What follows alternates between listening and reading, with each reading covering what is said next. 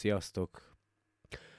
Sajnos nem tudom röhögés nélkül végigcsinálni, mindegy. Szóval...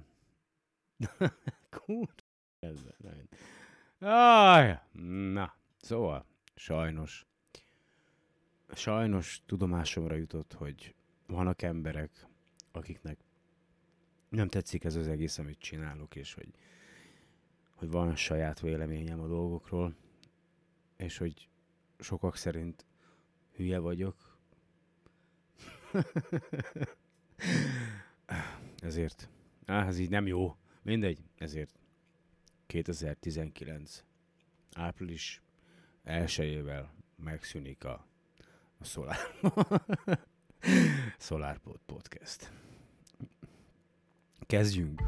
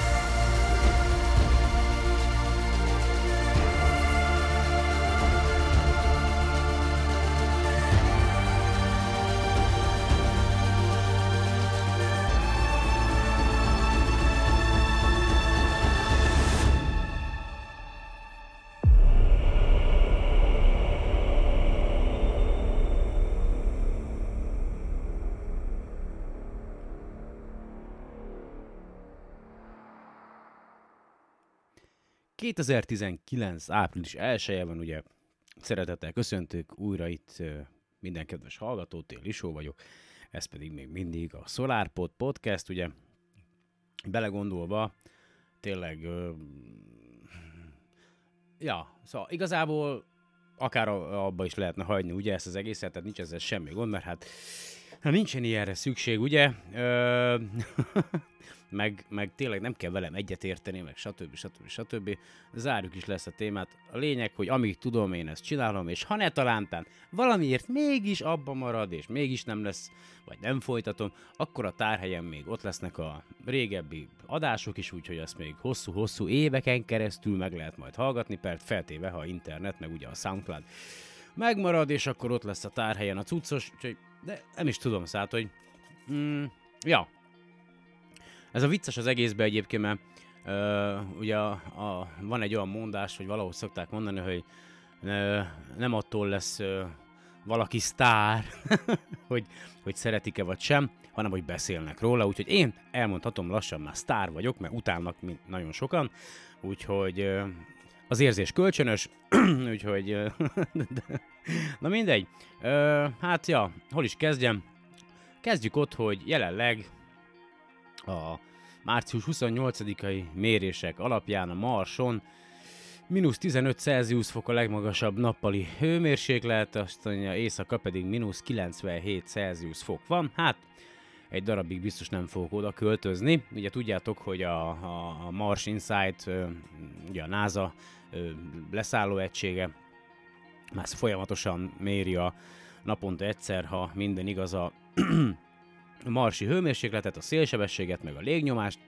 Aztán ugye március elejé hír volt, csak hát most számolok be róla, hogy hát ugyan elkezdett fúrni a Mars felszínébe ugye az eszköz, a kis vakond, kalapácsos fúrójával, csak aztán néhány centiméterre a talaj alatt megakadt valami kőzetbe, így oldalirányba van. Próbáltam most itt a Mars Insight oldalán nézni, hogy van-e valami újabb info, tehát jelenleg áll a fúrás, ugye az eredeti tervek azok arról szólnak, hogy leszeretnének menni 5 méterre a Mars felszíne alá, hát meglátjuk, hogy mi fog ebből sikerülni, gondolom folyamatosan dolgoznak a mérnökök azon, hogy hogyan oldják meg ezt a kő kikerülést, mert a nagyon bíznak benne, hogy csak egy apró kavicsnak ütköztek, és azt szépen ki tudják kerülni majd a fúrófejjel. Aztán épp a tegnapi nap, vagy tegnap előtt olvastam a hírt a Voice of America oldalán, az egy ilyen angol nyelvtanulást elősegítő amerikai állami nem is tudom, szervezet, ugye ők viszonylag érthetően tesznek közzé cikkeket, híreket, meg videókat, nagyon sok minden, nagyon sok tartalmat készítenek, és ugye abban segítenek, hogy mindenki, aki szeretne megtanulni angolul, a lehető legkönnyebben megtehesse azt. Na és ott volt egy hír, aztán persze máshol is megtaláltam, hogy ezek a drága indiaiak azt csinálták gyakorlatilag a múlt héten, hogy alacsony föld körüli pályán felrobbantottak egy műholdat, tehát gyakorlatilag egy műhold megsemmisítő eszközt vagy rakétát teszteltek, teleszorva a 300 kilométerre a Földtől a Föld körüli térséget jó kis űrszeméttel, műhold maradványokkal, meg a rakétának a maradványaival, bár azt írják, hogy nem lesz semmi baj, mert tényleg ugye a robbanást hamar belép vissza a Föld légkörébe a törmelék, tehát nem okoznak semmi problémát, de hát én nem is tudom, mi a franc van ezzel a világgal. Ugye India belépett azon nemzetek közé, amelyek képesek a világűrben ugye műholdakat vagy egyéb rakétákat megsemmisíteni, ugye az egyik az Amerikai Egyesült Államok, Oroszország, aztán Kína, és most akkor India. Szépen megy a fegyverkezés a világűrben is, óriási, nem hogy együtt dolgoznának valami közös célért, valami, ami az emberiség számára hasznos, nem, készüljünk fel arra, hogy majd lődözzük egymást, meg elpusztítunk mindent, meg szétrobbantjuk az összes műholdat a Föld körül. Aztán, olyan lesz tényleg minden, mint a Wall-E-ba hallott, tele lesz minden űrszeméttel. De azt írja egyébként, hogy erre senki nem számított, de gyakorlatilag India azt mondja, mikor is március, nézem, hogy pontosan mikor jön a cikk, de azt hiszem 20-valahány március 27-ei, igen, a hír, akkor tette közzé az indiai állami űrügynökség, hogy gyakorlatilag fellőttek egy anti-satellite missile, tehát egy anti-műhold rakétát, és igen, sikeres volt a teszt, és akkor ez a úgynevezett anti-műhold fegyver, amelyet angolul nagy E, nagy S, nagy A, nagy A, nagy S, nagy A, nagy T, tehát ASAT-nak hívnak, ez az anti-satellite weapon. Gyakorlatilag bármi lehet, ami képes elpusztítani, vagy fizikailag károsodást, vagy sérülést okozni egy műholdba. Ugye ez egy elég széles megfogalmazás, hogy nem csak úgy lehet elpusztítani egy műholdat, hogy szétrobbantjuk, vagy belelövünk valamit, hanem innen a Földről lehet zavarni a jeleit, meg és a többi, és a többi. Tehát itt azt írja, hogy a probléma az ASAT meghatározásával az, hogy gyakorlatilag a legtöbb űrtechnológiát ugye több célra is fel lehet használni. Igen, blablabla, csak próbálom közben a cikket. Jó, mindegy. Jó, indiai miniszterelnök Narendra Modi bejelentette március 27-én, hogy az ország gyakorlatilag végrehajtott egy ASAT rakéta tesztet, a küldetést Shakti névre keresztelték. Igen, gyakorlatilag alacsony föld körüli pályán beleütközött a rakéta egy szintén indiai műholdba, amely darabokra szakadt, úgyhogy tapsoljuk meg Indiát, gratulálunk nekik. Nem tudom, mi lesz ebből a jövőben, majd a cink linkjét bedobom a podcast leírásába, úgyhogy el tudjátok olvasni, angol nyelven van, nem tudom, még magyar cikket még nem kerestem erről, de biztos, hogy van. Aztán, hogy beszélgessünk egy kicsit jó dolgokról, most hát célegyenesben vagyunk, úgyhogy 2 héten belül már valószínűleg megszületik a kislányunk Ivettel, úgyhogy meg itt a jó idő, úgyhogy igyekszem azért tartani ezt a 3 hetente egy zagyvaságú podcast készítést, ugye, úgyhogy igyekszem nem eltűnni, mint mondjuk tavaly nyáron, meglátjuk, hogy lesz, hogy hogyan lesz időm, energiám, stb. De hát mindegy, igazából még mindig szerencse, hogy nem hallgatjátok olyan sokan az adásokat, úgyhogy talán olyan sok embernek ez nem okoz problémát, hogyha én nem jövök egy néhány hónapig, de azt mondja, hogy következik egy cikk az Égen, Földön, Föld alatt Facebook oldalról, tudjátok, Lendi Gyebnár Mónika Facebook oldaláról, ugye legutóbb volt szó a japánok aszteroida küldetéséről, ugye a Hayabusa 2-ről, vagy Hayabusa 2-ről, aztán ugye ott van a NASA-nak is az Osiris Rex eszköze, ami tavaly december végén, legalábbis a minden igaz, akkor állt a Bennu aszteroida körüli pályára, és azóta ugye folyamatosan vizsgálja, és nagyon érdekes dolgokat tapasztalt, és hát ezeket az érdekes dolgokat foglalja össze Lendi Gyebnár Mónika egy cikkben. A NASA Osiris Rex mintagyűjtő szondája ugye december elején érkezett meg, és e hónap vége óta a 101-955 Bennu aszteroida szoros közelségében kering. Az hamar kiderült, hogy a kis égitest felszíne sokkal tagoltabb, mint várták. A helyzet hasonló a japán szonda által felkeresett Ryuguhoz, számtalan szikla és nagyméretű törmelék borítja. E tény pedig a mintagyűjtő manőver újra tervezését és szükségessé teszi. Azonban január 6-án egy igazán nem várt jelenséget örökített meg a szonda navigációs kamerája. A Bennu felszínéből egy adag apró kőzet kitört, és itt most apró kiegészítés tőlem, egy másik cikkbe olvastam, hogy ez azóta egyébként 11-szer megtörtént, tehát vagy legalábbis 11-szer már megfigyelték ezt a jelenséget a Bennu körül. A felszínből kiszabadult apró szemcsékre, ezt követően már szándékosan vadászott a szonda, az irányító személyzet átprogramozta a megfigyelési tervet, és gyakrabban készített felvételeket a szonda, az aszteroidáról és annak közvetlen környezetéről. És most megint egy kiegészítés tőlem, hogy ugye ezek az anyagok, amik kidobódnak a Bennu felszínéről, azt figyelték meg, ezt talán azt hiszem nincs benne a cikkbe, hogy egy bizonyos ideig keringenek az aszteroida körül, mint hogyha apró holdak lennének, ugye?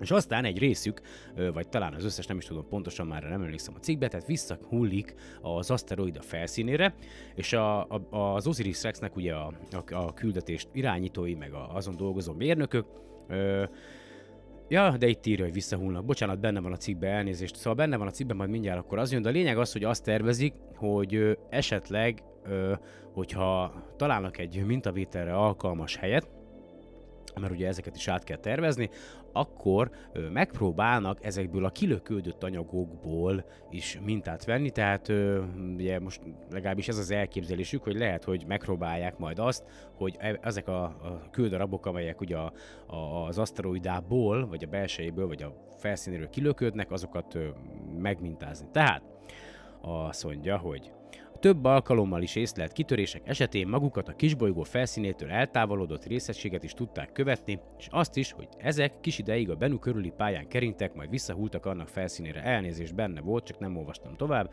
Az első részecske kitörést 1,6 km keringési magasságból észlelte a szonda. Gyors vizsgálat után kiderült, hogy ez az apró törmelék nem jelent veszélyt a szondára, így az tovább is a kisbolygóhoz igen közel keringhet. A kitöréseket, ezek lehetséges okait jelenleg is elemzik. A felszín borító kőréteg is nagy meglepetés volt, a Földről elvégzett termikus, tehetetlenségi és radaros megfigyelések alapján sokkal egyenletesebb, simább felszínt vártak, amelyen csak pár centis kavicsok hevernek. A földi mérések számszerű eredményeit a szonda a helyszínen igazolta, azonban nagyon úgy fest, hogy ezen adatok alapján készített számítógépes modellezés nem állja meg a helyét a valós kisbolygó felszínnel szemben. Ez azonban a modell finomítását, a hiba kiküszöbölését is lehetővé és szükségessé teszi a Bennu közelében tett mérések, megfigyelések segítségével. E kövek miatt a mintavételező manővert is alaposan át kell tervezni, eredetileg egy 50 méteres átmérőjű kerek régiót kellett volna kijelölni a szonda érintő leszállásához, ugye a Touch & Go mintavételhez, amelynek során kiemelheti a majdan hazahozandó mintát. A helyzet szinte teljesen olyan, mint a Ryugu aszteroida esetében, ott a japán irányítóknak kellett alaposan átgondolni a mintavételező manőver helyszínét, mivel az a kisbolygó is sokkal tagoltabb felszínű, mint várták. Most az Osiris Rex irányító csapata is azon munkálkodik, hogy találjon egy olyan, a tervezetnél lényegesen kisebb, ám kellően sima felületet a Bennu felszínén, ahonnan még biztonságosan végrehajthatja a szonda a mintavételező manővert.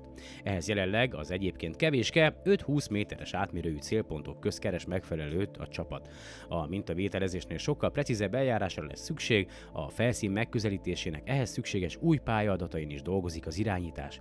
Az irányítás már eddig is bizonyította, hogy ügyes megoldásokkal túlszárnyalhatóak a szonda tervezésekor felállított teljesítménykorlátok, így biztosak abban is, hogy az új leszálló manőver tervezésében is találnak tökéletes megoldást majd. A szonda irányítói beszámoltak arról is, hogy már sikerült megmérniük a Yarkovsky-O'Keefe-Radzievskii-Paddack hatást, röviden angol nevén JORP hatást is a Bennu aszteroidán. Ez a hatás az égitest felszínének részeit egyenetlenül érő megvilágításból, zárójelben felmelegedésből és a szintén egyenetlenül visszasugárzott hőből adódó apró pályaváltozást jelenti. A Bennu évszázadonként egy másodperccel lassabban forog a saját tengelye körül, és most kiléptem ebből a cikkből, pedig nem kellett volna, na mindegy. Úgyhogy igen, de azt hiszem itt vége is volt a cikknek, és egy másik érdekes dolog egyébként, hogy én nem tudom, mi van most, ugye a kínaiaknak ott van a hold földről nem látható oldalán ugye a kis holdjáró eszközük, aztán az izraeliek is küldtek egy leszálló egységet a holdra, ami ha minden igaz még nem szállt le, de nem sokára le fog szállni az is a hold felszínére. Aztán most már az amerikaiak is elkezdték mondani, hogy már pedig visszamegyünk a holdra, ugye nem tudom mennyire követitek nyomon így a politikai történéseit, de ugye Amerika, az Egyesült Államokban is ugye ahány elnök, annyiféle elképzelés arról, hogy hogyan, miként mennek vissza a világűrbe, vagy éppen, ha jól emlékszem, akkor amikor Obama volt, akkor a aszteroidák akartak leszállni, meg aszteroidákat akartak bányászni, akkor voltak marsi tervek, hogy megyünk a Marsra, aztán jött Donald Trump, és ugye ne felejtsétek el, hogy most már Amerika Egyesült Államokban megkezdődik ugye a választási kampány, tehát nem sokára, azt hiszem talán két éven belül megint, vagy egy, nem tudom mikor, mindegy, nem követem, nem tudom pontosan, de nem sokára lesznek ismét ugye választások, és hát gyúrni kell arra, hogy ismételten megválasszák ugye az éppen aktuális elnököt. Ugye az Egyesült Államokban kétszer van arra lehetőség, hogy valakit megválasszanak, az alkotmányban ugye ez van benne, tehát nem maximum csak kétszer lehet az Amerikai Egyesült Államok elnöke ugyanaz az ember. Aztán persze volt példa arra, hogy valakit többször megválasztottak, de már így van, még nagyon-nagyon régen. Na, és mit szerettem volna ebből kihozni? Ja igen, hogy hát beszélgetnek a politikusok, hogy te figyelj már, valamit kéne javítani a népszerűségi indexen, mert aztán nem vagyok én túl népszerű, mert tudod, nem igazán hiszek ebbe a kamu klímaváltozásban, meg hát amúgy is azt gondolom, hogy a föld lapos, tehát de valamit találjunk már ki, hogyan lehetne népszerűségünkön javítani, és hát akkor beszélget ugye Mike Pence, ugye ő az alelnök, a Trumpal, meg összeülnek még az okosok, hogy mit kéne kitalálni, és valaki megszólalt, de figyeljetek már, mostanában az űrkutatás az nagyon, nagyon kezd népszerű lenni, hát ott van a SpaceX, meg minden, hát hányan követik, meg mennyien szeretik, hogy találjunk már ki mi is valamit, jó, tudod, mi legyen? Van mondjuk azt, hogy visszamegyünk a holdra, oké, visszamegyünk a holdra. Na, és kitalálták, hogy néhány éven belül, vagy pontosan 5 éven belül, hát ugye vissza akarnak menni a holdra, ugye ezek a 5 éves tervek, ezek nagyon tetszenek, mindenhol ugye, gondoljatok bele, aztán 2 év múlva választás, és akkor most mondják, hogy 5 év múlva visszamegyünk a holdra, ugye ez így tudatosan benne van, hogy ők még arra számítanak, hogy hát még 5 év múlva is ők lesznek ugye vezető pozícióban az Amerikai Egyesült Államokban. Na mindegy. És akkor erről írt szintén Mónika egy cikket, amit is engedelmetekkel felolvasok itt nektek, úgyhogy Aztán egy kicsit beszélünk arról, hogy hol tart most éppen egyébként a SpaceX a csillaghajó prototípusának az építésével, illetve a tesztelésével. Ez is egyébként egy érdekes dolog lesz. Na szóval, 5 évet kapott a NASA, hogy ismét embert vigyen a Holdra.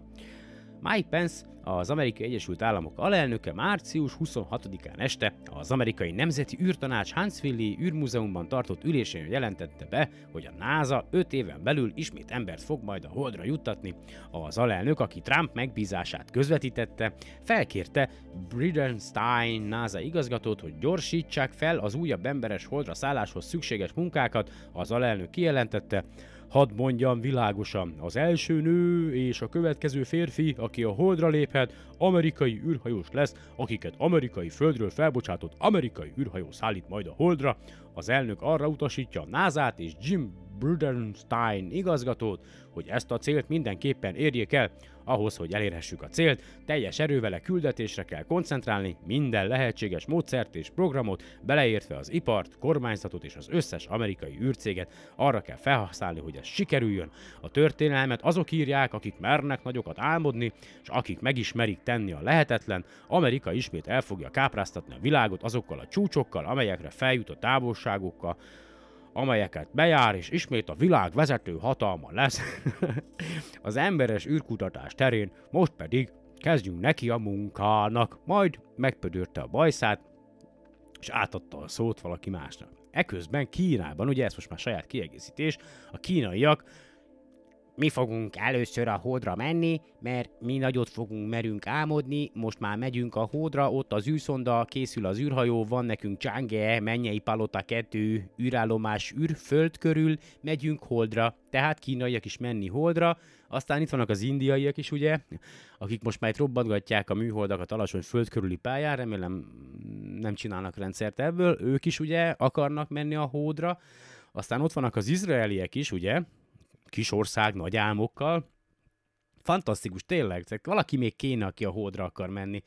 Valami már, ki legyen? Ausztrálok, menjenek az ausztrálok. Nem, ők is külön, mindenki külön, érted? Ez az, ez szüli meg a versenyt. Majdnem mondtam valami csúnyát, de a franciák nem tudnak együtt összedolgozni, hogy na, akkor nem külön megyünk, hanem akkor üljünk össze, tegyük félre mindannyian ennek a francos fajnak a... Hát igen, a lényei, vagy nem is tudom, egyedei vagyunk, akkor dolgozzunk együtt, dolgozzunk össze, és menjünk együtt a Holdra, és építsük meg a holdbázist, és bányászunk aszteroidákat, és termeljük ki a távolabbi utazásokhoz szükséges üzemanyagot az aszteroidákról, közösen, aztán menjünk közösen a Marsra, hódítsuk meg a Marsot, fedezzük fel a naprendszert, közösen. Nem, mindegyik ország, mindegyik külön, érted, külön. Mi vagyunk a fasz a gyerekek, nem? Oh, na mindegy, szóval Pence beszédét biztosan sokan fogják Kennedy 1962-es Rice Egyetemen tartott híres beszédéhez hasonlítani. Hát én hallottam ezt a Mike Pence-t beszélni angolul, hát én nem tudom, vagy Kennedy volt nagyon jó színész, ugye, de őszinte leszek hozzátok, tehát a Mike Pence nyomába se ér. Ha csak a beszédet hasonlítjuk össze Kennedy 1962-es beszédéhez, majd lehet, hogy keresek Mike Pence-től valamit, ami erről szól, mert biztos van fent hanganyag, és majd egymás után lejátszom, és hallgassátok meg Kennedynek a beszédének ugye szintén megvágott részét, meg ezt a Mike Pence-et. Hogyha lesz időm, akkor ezt megcsinálom szerintem az adás végén, mondjuk akkor ezzel búcsúzunk, de ugye még a könyvből is szeretnék felolvasni. Na mindegy, szóval az azt mondja, igen, híres beszédéhez hasonlítani, tehát most ott tartunk, hogy a cikkben folytatódik, hogy sokan már a Kennedy beszédéhez hasonlítják ezt. Ó, a francba már megint kiléptem, hogy a mobilon össze-vissza mindig nyomkod az ember mindent. Szóval, Pence beszédét biztosan sokan fogják Kennedy 1962-es Rice Egyetemen tartott híres beszédéhez hasonlítani. Az alapvető különbség az, hogy míg a teljesen más világpolitikai környezetben élő Kennedy buzdított, Pence egyszerűen csak utasított. A NASA által közzétett vágott változat csak a szelíd utasításokat tartalmazza, a teljes beszéd sokkal merészebb, hibáztat, sürget és követel is. Az alelnök dicsérte Trump merész űrkutatási elképzeléseit, arról, hogy a Föld lapos, bár ezt már csak saját magam mondtam, és beszélt arról, amit a NASA-nak meg kell tennie ahhoz, hogy az elnök nagyszabású űrirányelveit megvalósítsa. Pence szerint most is ugyanolyan űrverseny van, mint az 1960-as években volt, kijelentette, Ha a NASA nem tudja teljesíteni a célt, akkor nem a célt, hanem a NASA-t fogják megváltoztatni. Pence szavaira Bridenstine igazgató válaszában megköszönte a megbízást, az új holdraszállás látomását és az irányítást, ami a legjobb időben érkezett, majd halkan megjegyezte, szintén saját kiegészítés, hogy jó van, visszamegyünk a holdra, de akkor adjatok pénzt! Na, a NASA minden tőle telhetőt megtesz majd azért, hogy az elképzeléseket valóra váltsa, hogy a kitűzött határidőt betartsa, és a teljes elkötelezettséget vállalnak ehhez. Bridenstine biztos abban, hogy 2020-ban az SLS, ugye a Space Launch System, az űrsikló rakétáján alapuló szupernehéz rakéta első indítása megtörténhet, és a hold körüli pályán ember szállító jármű keringhet. Nem akarok senkit se elkeseríteni, de már arról volt szó, hogy 2018-ba felszáll az SLS, tehát hogy megtörténik az első tesztrepülés, amikor fellövik a rakétát az Orion kapszulával, és az Orion kapszula emberek nélkül elmegy a holdra, megkerüli a holdat, majd visszajön és leszáll. Ez volt az elképzelés, de most ott tartunk, hogy talán 2020-ba talán el fog indulni, talán 2020-ba, úgyhogy emlékszem, mert már elég régóta csinálom a podcastet, tudom jó, hogy ezt már tavalyi évre, vagy idén évelejére tervezték, hogy ez meg fog történni. Na mindegy.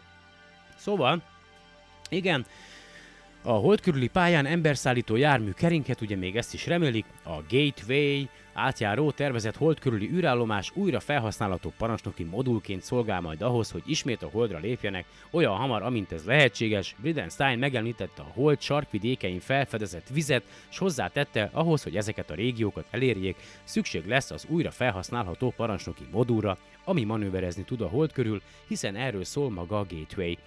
Az USA nem csak halad majd a hold felé, hanem ezúttal majd a holdon is marad. Na, és akkor itt belinkelte Mónika a beszéd vágott változatát, úgyhogy ezt majd meghallgathatjátok, megnézhetitek. Nagyszerű. Igen, azt mondja, a konkrét feladatok szerint 2024-ben a hold déli sarkvidékén kell amerikai űrhajósoknak leszállniuk majd, ehhez azonban 2020-ban az SLS-nek és az Orionnak feltétlenül repülnie kell, és 2022-ben már embernek kell keringeni a hold körül. Nagy kérdés, hogy ezt teljesíteni tudják-e, ha igen, ennek milyen emberi és tudományos áldozatai lesznek. Itt zárójelbe jegyzem meg, hogy ma már szerintem a SpaceX a Falcon Heavy-vel, illetve a Dragon 2-es űrkapszulával, a rácsatlakozható szervizmodullal egyetemben már képes arra szerintem, hogy beültessen néhány űrhajóst, és elmenjenek a holdhoz, megkerüljék, az hazajöjjenek mindenféle probléma és gond nélkül. Na, a NASA becslése szerint a holdra 2028-ra lehetnének képesek visszatérni, na már 2000-ban alakul ez. Az SLS munkálatai se haladnak a tervek szerint, a legutolsó becslések szerint 2021 lehet az első alkalmas időpont a repülésre. Nem világos persze, hogy a késedelmek oka technikai, anyagi vagy politikai volt-e, valószínűleg a három összeadódott. Ahhoz, hogy a kitűzött célhoz közel kerüljenek, hatalmas pénzekre lesz szükség, kérdés, hogy ez külön finanszírozza valamilyen módon a kormányzat, vagy a NASA-nak kell a saját egyre soványabb költségvetéséből, és itt ismét megjegyezném, igen, hogy évről évre kevesebbet kap a NASA, bár mintha tavaly előtte kicsivel több pénzt toltak volna, de most az idei, vagyis a jövő évre tervezett költségvetésből lenyisszantottak egy keveset, legalábbis a Planetary Society-n közzétett adatokból ezt vettem ki. Ettől függetlenül is biztos az, hogy erőforrásokat vonál a terv az űrkutatás tudományos feladatairól egy hiúsági kérdés miatt. Az 1960-as években a NASA költségvetése elképesztő mértékű volt, ez tény, és ezt még a vietnámi háború ideje alatt se húzták meg, csak akkor került sor a csökkentésére, amikor a szovjetekkel politikai téren csillapodó viszonyok lehetővé tették, s maga az űrverseny is lefékeződött. A most kitűzött időpont ultimátum jellege egyértelmű, és biztos, hogy csak akkor teljesíthető, ha ehhez a NASA további anyagi és politikai támogatást is kap az utasítások mellé. Pence azt ígérte, hogy költségvetés módosítási javaslatot nyújtanak be az elnöknek azért, hogy a NASA elérhesse a kitűzött célokat. Na kérem szépen, hiszem, ha látom, nem sokára úgyis elnökválasztás lesz, vagy repül Trump, vagy marad Trump. Ha marad, akkor majd megint a választásokhoz közeledve felhevülnek ezek a dolgok, addig meg szép csend lesz, úgyhogy meglátjuk, hogy mi lesz. Mindegy, én jobban bízom a SpaceX-be, meg esetleg a kínaiakba, de hát... fene se tudja. Na mindegy, szóval izgalmas dolgok ezek. Hogyha Amerika menni vissza hold, legalábbis az elképzelések szerint, hát meglátjuk, hogy mi lesz ebből. Megnézem, hogy hol tartunk. Már fél óránál tartunk. Nagyszerű, nem tudom, még annyi minden van, de tényleg annyi, de annyi minden, amiről lehetne beszélni, de ez úgy látszik, hogy ez az amerikai, meg az indiai robbantás, meg a többi, az így kicsit felhúzott. Agyilag mik vannak még itt? Ja, igen, a Starship, a SpaceX-nek a... Ugye tudjátok, hogy még egy volt a folyam, most már átkeresztelték ugye a BFR-t, a Big Falcon raketet, vagy Big Fucking raketet, teljesen mindegy, most már Spaceship a neve, és van az Everyday Astronaut nevű srác, aki tényleg, én nem tudom, mindenhol ott van szinte, ahol történik valami az Amerikai Egyesült Államokban, tehát most legutóbb napokat töltött Mexikó, Texasba, Boca Chicánál, vagy hol a francba, ugye, ahol a SpaceX-nek van egy telephelye, és ahol ezt az úgynevezett Starhoppert, ugye van a Grasshopper, a szöcske, ez a Starhopper, ez meg a csillagugrocska, vagy valami ilyesmit, ugye a csillagugró űrhajót, na és ugye rengeteg, tehát ott volt napokig, és néhány kilométeres távolságból próbált arra várni ilyen YouTube élő közvetítésben, hogy a SpaceX végrehajtsa az első teszteket ezen az úgynevezett Starhopperen. Hatalmas egyébként, egy nagyon dög. Most jelenleg úgy néz ki, hogy csak a Raptor hajtómű, az üzemanyagtartály, meg 3 láb van kész, de irdatlanul nagy így is maga ez az egész. Tehát maga az űrhajó rész az még nincs rajta ezen az eszközön, hogy az egész ez csak egy teszt, ez csak egy prototípus, ugye egyelőre még csak azt fogják majd tesztelni, vagy azt szeretnék tesztelni a SpaceX-nél, talán még nem történt meg, de most mielőtt a podcastet elkezdtem volna csinálni, azt mondták, hogy néhány napon belül megtörténhet az úgynevezett statikus teszt, statikus rakétahajtómű teszt, ami több lépcsőfokból áll. Na igen, ennek is próbáltam utána olvasni, hogy egy kicsit értsem már, hogy mi a franc történik ilyenkor, amikor úgy tesztelgetnek. Igen,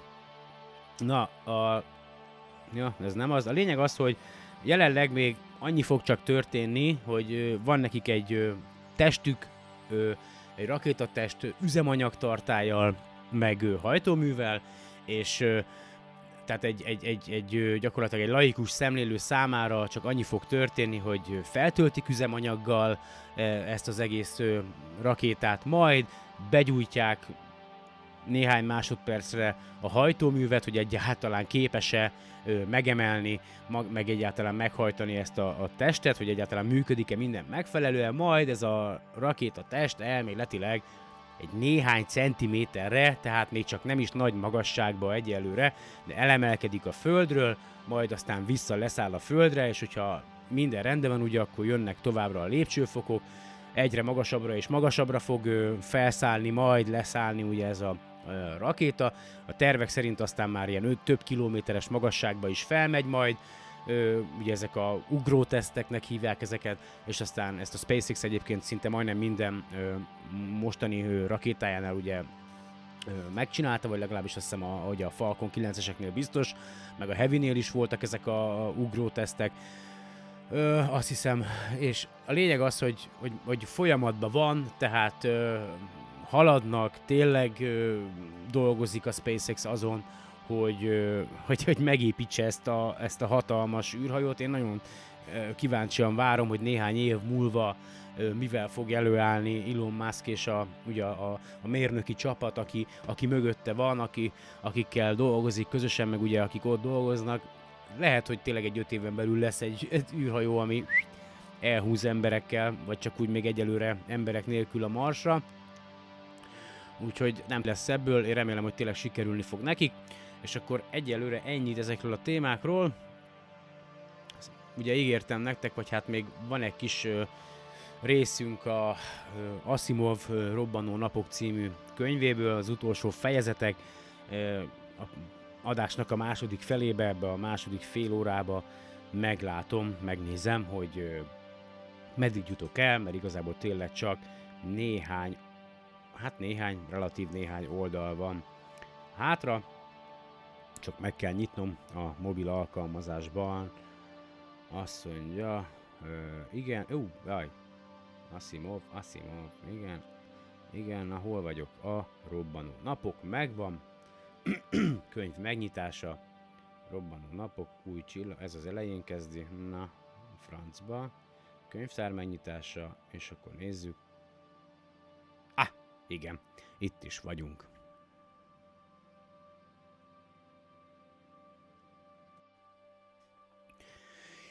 És elérkeztünk ahhoz a ponthoz, ugye, a könyvbe, hogy mit tartogat számunkra a jövő. Mármint emberek számára, meg úgy a naprendszer számára, természetesen. Tehát a Föld mágneses tere. Mindez idáig úgy beszéltünk a szupernovákról, mint amiknek csak is az emberiség szempontjából kedvező hatásaik vannak. Elképzelhető-e azonban az is, hogy időnként így vagy úgy, de kárt okozzon nekünk a működésük? Netán még az is lehet, hogy bizonyos esetekben az emberi nem, sőt mindenféle élet létét fenyegetik. Nyilvánvaló, hogyha egy szupernova a közelünkben, ez galaktikus méretekben értendő, robban föl, ott gyilkos erősségű energiák szabadulnak el. Ha például a mi napunk válna szupernovává, nem csak az egész földi élet érne véget perceken belül, hanem maga a földgolyó is elpárologna. Ha csupán nóva lenne a napból, a földet akkor is valószínűleg sterilizálná. Ez azonban, mint korábban hangsúlyoztuk, nem történhet meg. A nap ehhez nem elég nagy tömegű, és nem is tagja egy szoros kettős rendszernek, ezért teljességgel kizárt, hogy akár most, akár a későbbiekben nova vagy szupernova legyen belőle. Útja végén majd vörös óriásá válik, aztán pedig fehér törpévé roppan össze, de mindaddig, amíg ez 5-6 milliárd év múlva bekövetkezik, semmi olyasmi nem történhet, vagy semmi olyasmi sem történhet. Elnézést. A nappal, ha csak valami olyan teljesen valószínűtlen esemény nem jöhet közbe, mint egy másik csillaggal való összeütközés, vagy majdnem ütközés, ami általában az életet fenyegetné. Árthat-e nekünk az, ha egy másik csillag robban föl? Azok közül a csillagok közül, amelyekről úgy gondoljuk, hogy képesek szupernovává válni, még a legközelebbiek is több mint 100 párszeknyi messzeségben vannak. Ha holnap bármelyikük felrobbanna, akkor annak éppenséggel lehetnének káros hatásai, de az óriási távolság miatt nem valószínű, hogy ezek tényleg az egész emberiséget veszélyeztetnék. Egyébként is az eddigi legközelebbi szupernovákat sem éreztük meg különösebben, sem a rákködöt eredményező szupernova, sőt, amennyire megállapítható, még a Vela szupernova sem avatkozott be a földi életbe, márpedig ez annyira közel volt hozzánk valamikor a történelem előtti időkben, hogy pár napig ugyanolyan fényesen ragyogott, mint a telehold. A távoli szupernovák egyedüli közvetlen hatása ránk, amely elég erős ahhoz, hogy jelentős legyen, az általuk termelt kozmikus sugárzás. Nézzük hát még egyszer ezt a sugárzást. A kozmikus sugárzás egészében véve meglepően nagy energiamennyiséget szállít a Földre. Ez az energia nagyjából ugyanakkora, mint az égbolt valamennyi csillagából érkező teljes fényenergia, nem számítva bele természetesen a napot. A kozmikus sugárzás részecskéinek száma persze sokkal kisebb, mint a csillagokból jövő fotonoké, csak hogy a kozmikus sugárzás egy-egy részecskéje jóval nagyobb energiával rendelkezik, mint egy-egy foton, és ez ellensúlyozza a kisebb számukat. A kozmikus sugárzás részecskéi nagyjában egészében egyenletesen csapódnak be a Földre, eltekintve azokat a viszonylag gyenge részecskéknek az esetenkénti, rövid ideig tartó áradatától, amelyek egy-egy különösen nagy energiájú napkitörésből származnak. De tegyük föl, hogy ezek a becsapódások egy időre valamilyen okból jelentősen megszaporodnak. Lehet ennek valamilyen káros hatása? A válasz igen. A kozmikus sugárzás részecskéi mutációkat keltenek, ezek ugyan szükségesek ahhoz, hogy az evolúció megfelelő sebességű lehessen, a legtöbbjük azonban ártalmas. Szerencsére az előnyös mutációk a természetes kiválogatódásnak hála rendes körülmények között tovább élnek és elterjednek, a hátrányos mutációk viszont kihalnak. Az utóbbiak megléte azonban még így is genetikai terheltséget jelent a faj számára, a népesség bizonyos százaléka viszonylag alkalmatlan lesz a túlélésre. Mi a helyzet azonban akkor, ha a körülmények nem rendesek? Mi történik, ha a kozmikus sugárzás erőssége jóval a normális szint fölé emelkedik, és egy darabig ott is marad? Ekkor a mutációs arány is, a genetikai terheltség is növekedni fog. A genetikai terheltség annyira fölerősödhet, hogy a faj népessége rohamosan csökken, ezt a kis számú előnyös mutáció sem tudja helyrehozni, és a faj kihal. Előfordul, hogy számos faj hal ki, többé-kevésbé egyszerre. De lehet-e bármi más oka a kozmikus sugárzás fölerősödésének azon kívül, hogy közeli szupernovák tűnnek föl az űrben? A különös a dologban az, hogy lehet. Sőt, igazság szerint szembe kell néznünk vele, hogy egy ilyen fölerősödés az elkövetkező pár ezer évben még akkor is elkerülhetetlenül be fog következni, ha egyetlen szupernova sem járul hozzá a kozmikus sugárzás növekedéséhez. Ahhoz azonban, hogy ezt meg tudjuk magyarázni, egy kissé vissza kell lépnünk. A felénk tartó kozmikus sugárzás részecskéi nem mind érik el valóban a Földet. A bolygónk mágneses térrel rendelkezik, erről 1600 óta van tudomásunk, amikor is William Gilbert 1544-1603 angol fizikus könyvében beszámolt azokról a kísérletekről, amelyeket egy mágneses anyagból készült gömbbel végzett. A gömb közelében az iránytű pontosan úgy viselkedett, mint ahogy a Föld közelében szokott. Ebből az következett, hogy valamiképpen maga a Föld sem más, mint egy mágneses anyagból álló gömb. Ha a Föld mágneses terében bejelöljük azokat a görbéket, amelyek érintője minden pontban a mágneses térerősség irányába mutat, akkor a mágneses erővonalak családjához jutunk. Ezek mindegyike a Föld felszínnek ugyanazon két pontján kezdődik, illetve végződik. Az egyik pont az Antarktisz peremén van, ez a déli mágneses sark, a másik pedig Észak-Amerika északi szélén, ez az északi mágneses sark. Az erővonalak e kettő között húzódó, kifelé hasasodó folytonos görbék, amelyek többé-kevésbé az észak-déli irányt követik, és legnagyobb magasságukat a mágneses sarkok között félúton érik el. Az űrből a földfelszín felé rohanó, elektromosan töltött részecskék mindegyikének kereszteznie kell ezeket a mágneses erővonalakat, ami viszont energiát von el tőlük. A részecske energiát veszít, emiatt lelassul. Az az elektromosan töltött részecske, amelyik nem pontosan a Föld mágneses egyenlítőjét célozza meg, ráadásul el is térítődik, elhajlik a mágneses erővonalak mentén, északi irányban, ha a mágneses egyenlítőtől északra, déli irányban, ha attól délre esik. Minél kisebb egy részecske energiája, annál inkább eltérítődik. Ha elég alacsony energiájú, akkor a mágneses erővonalak csapdába ejtik, és kénytelen lesz azok mentén végighaladni, hogy azután a mágneses sarkoknál vagy azok közelében lépjen be a légkörbe. A kozmikus sugárzás részecskéi olyan nagy energiával rendelkeznek, hogy a Föld mágneses tere alig-alig téríti el őket.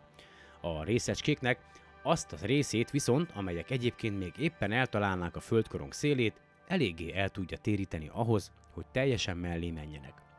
Valamilyen mértékben még azokat is eltéríti, amelyek egyenesebben közelednek. Emiatt a kozmikus sugárzás egy része, amely egyébként a szárazföldi életben gazdag trópusi és mérsékelt égövbe érkeznek, végül is a sarkvidékre jut, amely szárazföldi életben szegényebb. Így módon a Föld mágneses tere némileg enyhíti azt a hatást, amit a kozmikus sugárzás gyakorol az életre. Ahhoz eléggé legyöngíti, hogy kevesebb kárt tudjon okozni, ahhoz viszont nem, hogy az evolúció szempontjából hasznos működését lehetetlenné tegye. Minél gyöngébb a Föld mágneses tere, annál kevésbé bírja eltéríteni a részecskéket, és emiatt annál nagyobb lesz a kozmikus sugárzás intenzitása a Föld felszínen, főképp az alacsonyabb szélességi körökön. Márpedig a Föld mágneses tere nem marad mindig egyforma erős. Mióta a tudósok 1670-ben elkezdték mérni, a mágneses térerősség mintegy 15%-kal csökkent. Ha ez a csökkenés tovább folytatódik, akkor körülbelül 4000-ben éri el a térerősség a nulla értéket. De vajon folytatódik-e a térerősség csökkenése?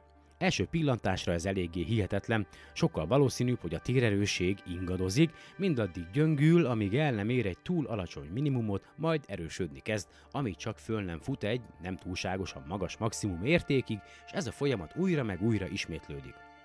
Eleinte úgy tűnt, hogy egyetlen módon tudjuk megmondani, mi is megy végbe valójában, várunk pár ezer évet, és közben folytatjuk a mágneses térerősség mérését, de aztán kiderült, hogy nem muszáj ehhez a megoldáshoz folyamodnunk. A Föld kérgében számos olyan ásvány található, amelyek gyöngén mágnesesek. Amikor a vulkáni láva kihűl és megszilárdul, ezek az ásványok a Föld mágneses erővonalainak megfelelően észak-déli fekvésű kristályokat alkotnak. Mi több, minden kristálynak megvan a maga északi pólusa, amelyik észak felé, illetve déli pólusa, amelyik dél felé mutat. Hogy melyik az északi és melyik a déli pólus, azt egy közönséges mágnessel el lehet dönteni.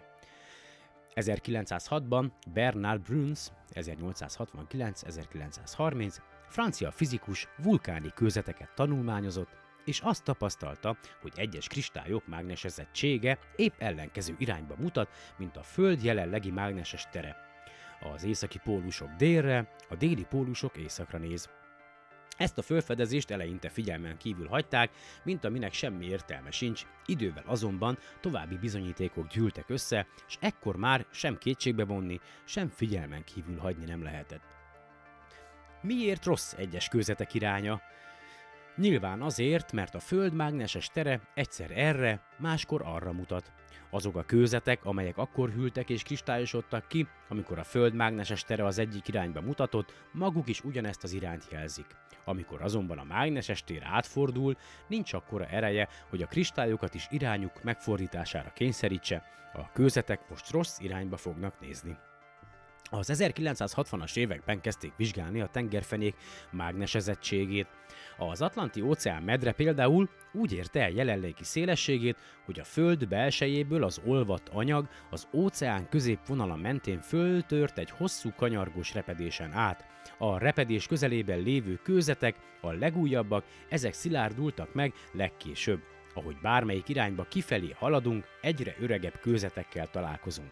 Ha a mágnesezettséget vizsgáljuk, akkor a repedéshez legközelebbi kőzetek a jó, a mágneses tér jelenlegi állapotának megfelelő irányba mutatnak. A repedéstől távolodva előbb rossz irányba mutatnak, aztán megint jó, majd ismét rossz irányba. Jó és rossz sávok váltakoznak a repedés mindkét oldalán, és az egyik oldal mint egy tükörképe a másiknak. Amikor megmérték ezeknek a kőzeteknek a korát, az derült ki, hogy a mágneses tér szabálytalan időközönként fordul meg. Néha csak 50 000, máskor viszont akár 20 millió év is eltelik két átfordulás között. Nyilvánvalóan az történik, hogy a mágneses tér erőssége periódikusan nullára csökken, majd a csökkenés tovább folytatódik a nulla alá is idézőjelben, azaz megfordul az iránya, és az új irányban válik egyre erősebbé. Azután megint nullára csökken, megint átfordul, és így tovább. Mi az oka annak, hogy a mágneses térerősség ilyen szabálytalanul lövekszik és csökken, s valahányszor áthalad a nulla értéken, mindannyiszor irányt változtat? Ezt még a tudósok sem tudják, azt azonban biztosra veszik, hogy pontosan ez megy végbe. Úgy látszik, éppen most nézünk egy ilyen átfordulás elébe, amely, mint már említettem, a 4000. év körül fog bekövetkezni. Az ezt megelőző és követő néhány száz évben a mágneses tér annyira gyönge lesz, hogy nem tudja majd jelentősebb mértékben eltéríteni a kozmikus sugárzás részecskéit. Ahogy a mágneses tér növekszik, illetve csökken, úgy válik ritkábbá, illetve sűrűbbé a kozmikus sugárzást alkotó részecskék becsapódása. A kozmikus sugárzás akkor minimális, amikor a mágneses tér a legerősebb, és akkor éri el a maximumát, amikor a mágneses tér nulla intenzitásúvá válik. Amikor a mágneses térerősség nulla, a kozmikus sugárzás pedig maximális, akkor a mutációs arány is, a genetikai terheltség is maximálissá válik. Ez az az időszak, amikor a fajok kihalásának legnagyobb a valószínűsége. Hát, lesz itt még egy fejezet, úgy látom, az pedig a következő lesz, a nagy kihalások a földtörténetben, mert most már ugye 48. percben járunk, és szerintem akkor az lesz, hogy én elköszönök tőletek, mert itt már azért igencsak telik az idő nálam is, nekem még rengeteg dolgom van, aztán mennem kell dolgozni éjszakára, úgyhogy megpróbálom gyorsan leszedni ennek a Mike Pence-nek a beszédét, meg belinkelni mellé aztán egy kicsit úgy felturbózott Kennedy beszédet is, és én akkor elköszönök tőletek, szurkoljatok, hogy minden rendben menjen a szülésnél, mert valószínű, hogy legközelebb, mikor már jelentkezek, akkor ismételtem már, mint apukaként. Az jó, basszus, nem mindegy. Szóval, ja, remélem nálatok is minden rendben van, mindenki egészséges, mindenki jól van, úgyhogy ezt kívánom mindenkinek, még azoknak is, akik mondjuk valamiért orrolnak rám. Ez van. Remélem mi hamarabb újra találkozunk, addig is. Sziasztok!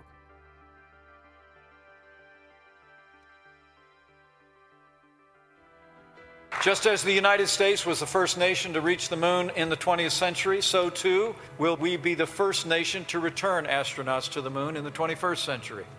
And I'm here on the President's behalf to tell the men and women of the Marshall Space Flight Center and the American people that at the direction of the President of the United States, it is the stated policy of this administration and the United States of America to return American astronauts to the moon within the next 5 years.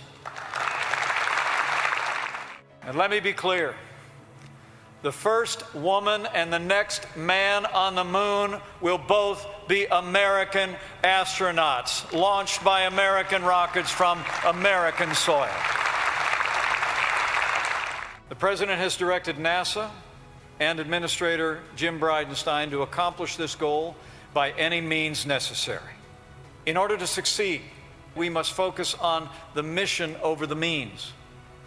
You must consider every available option and platform to meet our goals, including industry, government, and the entire American space enterprise. History is written by those who dare to dream big and do the impossible. You have given us a charge today, and it is right on time. And I want to say thank you for that vision and the leadership. Our agency, NASA, is going to do everything in its power to meet that vision, to meet that deadline. And you have my full commitment to achieving that. And Mr. Vice President, I can tell you, I am confident we can get to that first launch in 2020 for SLS and actually fly a crew capsule around the moon. We will be using the Gateway as a reusable command module to get boots on the moon as soon as possible.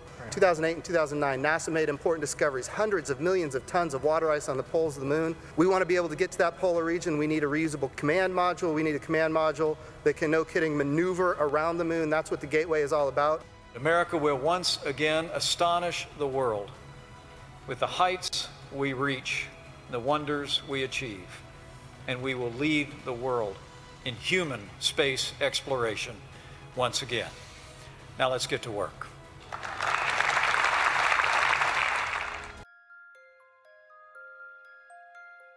We meet in an hour of change and challenge, in a decade of hope and fear, in an age of both knowledge and ignorance. The greater our knowledge increases, the greater our ignorance unfolds.